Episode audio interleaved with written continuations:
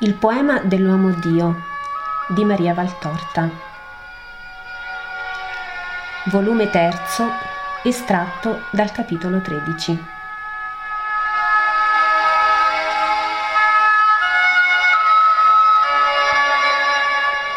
Giuda Taddeo a Bezzaida per invitare Gesù alle nozze di Cana.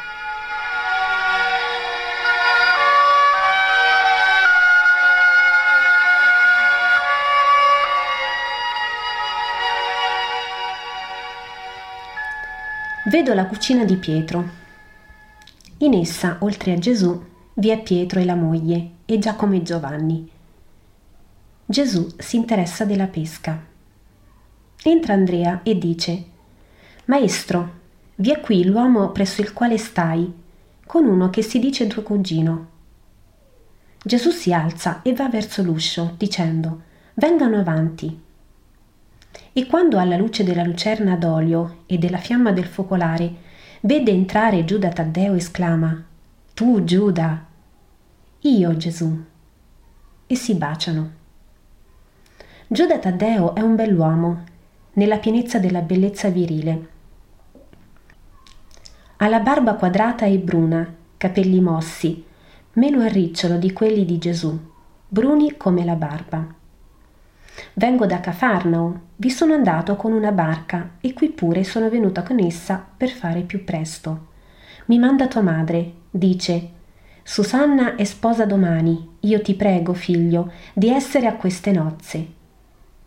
Maria vi prende parte, con lei la madre mia e i fratelli.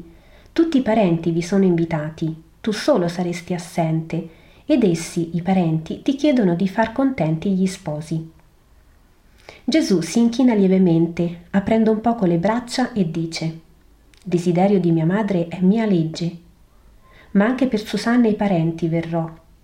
Solo mi spiace per voi e guarda Pietro e gli altri. Sono i miei amici, spiega il cugino, e li nomina cominciando da Pietro. Per ultimo dice, e questo è Giovanni e lo dice in un modo tutto speciale che attira lo sguardo più attento di Giuda Taddeo e fa arrossire il prediletto. Termina la presentazione dicendo Amici, questo è Giuda, figlio d'Alfeo, mio fratello cugino, secondo la consuetudine del mondo, perché figlio del fratello dello sposo di mia madre, un mio buon amico di lavoro e di vita. La mia casa è aperta a te come al maestro. Siedi, e poi, rivolta a Gesù, Pietro dice, E allora non verremo più con te a Gerusalemme? Certo che verrete, dopo la festa di nozze io andrò, soltanto non mi fermerò più a Nazareth. Fai bene Gesù, perché tua madre è ospite mia per qualche giorno. È inteso così e vi verrà lei pure dopo le nozze. Così dice l'uomo di Cafarnao. Così faremo allora. Ora con la barca di Giuda io andrò a Tiberiade e di lì a Cana, e con la stessa tornerò a Cafarnao con la madre e con te. Il giorno dopo il prossimo sabato tu verrai, Simone, se ancora vuoi venire, e andremo a Gerusalemme per la Pasqua. Sì che vorrò, anzi verrò il sabato per udirti alla sinagoga. Già maestri Gesù? chiede il Taddeo.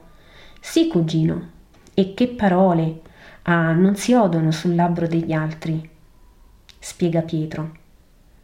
Giuda sospira col capo appoggiato alla mano, col gomito puntato sul ginocchio, guarda Gesù e sospira. Pare voglia parlare e non osi. Gesù lo stuzzica. Che hai, Giuda? Perché mi guardi e sospiri? Niente. No, niente non è. Non sono più il Gesù che tu amavi, quello per cui non avevi segreti. Sì che lo sei. E come mi manchi tu, maestro, del tuo più anziano cugino. E allora parla. Volevo dirti, Gesù, sii prudente, hai una madre, che non ha che te. Tu vuoi essere un rabbi diverso dagli altri e tu sai meglio di me che, che le caste potenti non permettono cose diverse alla consuetudine da loro ammesse. Conosco il tuo modo di pensare, è santo, ma il mondo non è santo e opprime i santi.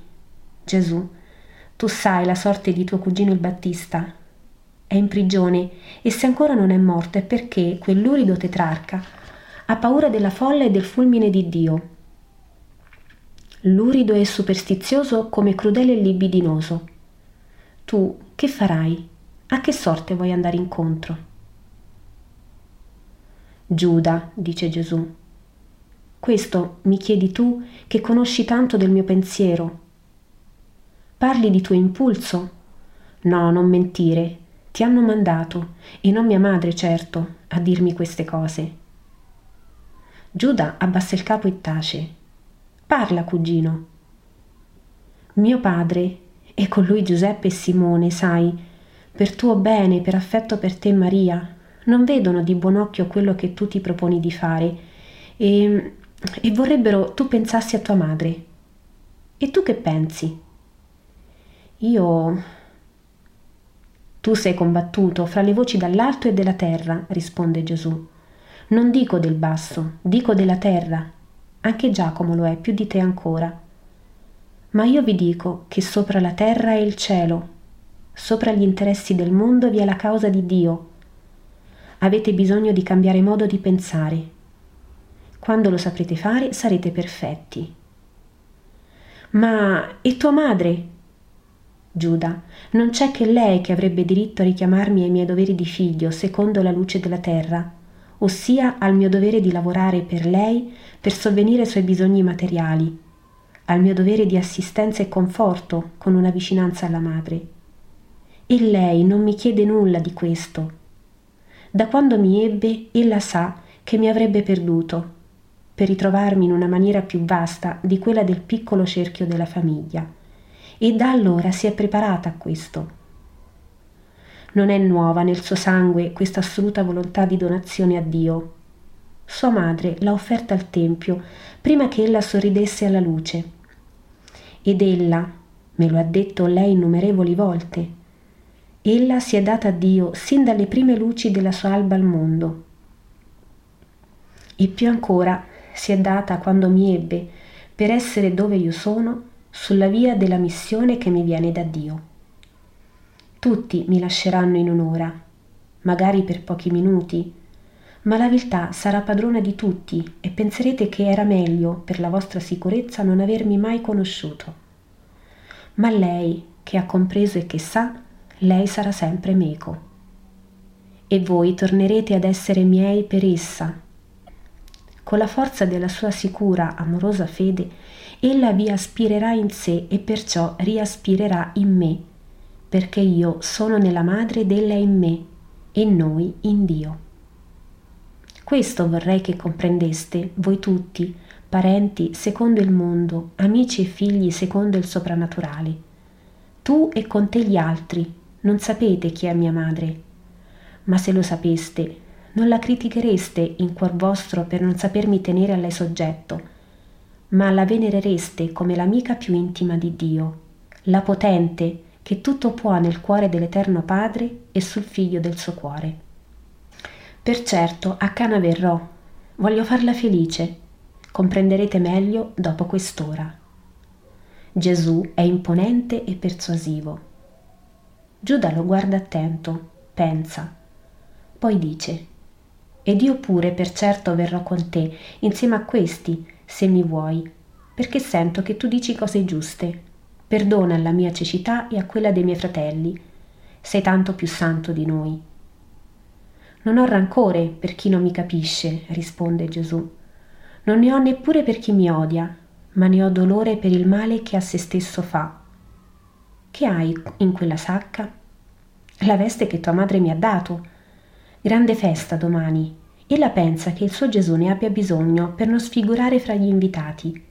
Affilato in defessa dalle prime luci alle estreme, ogni giorno per prepararti questa veste. Ma non ha ultimato il mantello, ancora ne mancano le frange, ne è tutta desolata.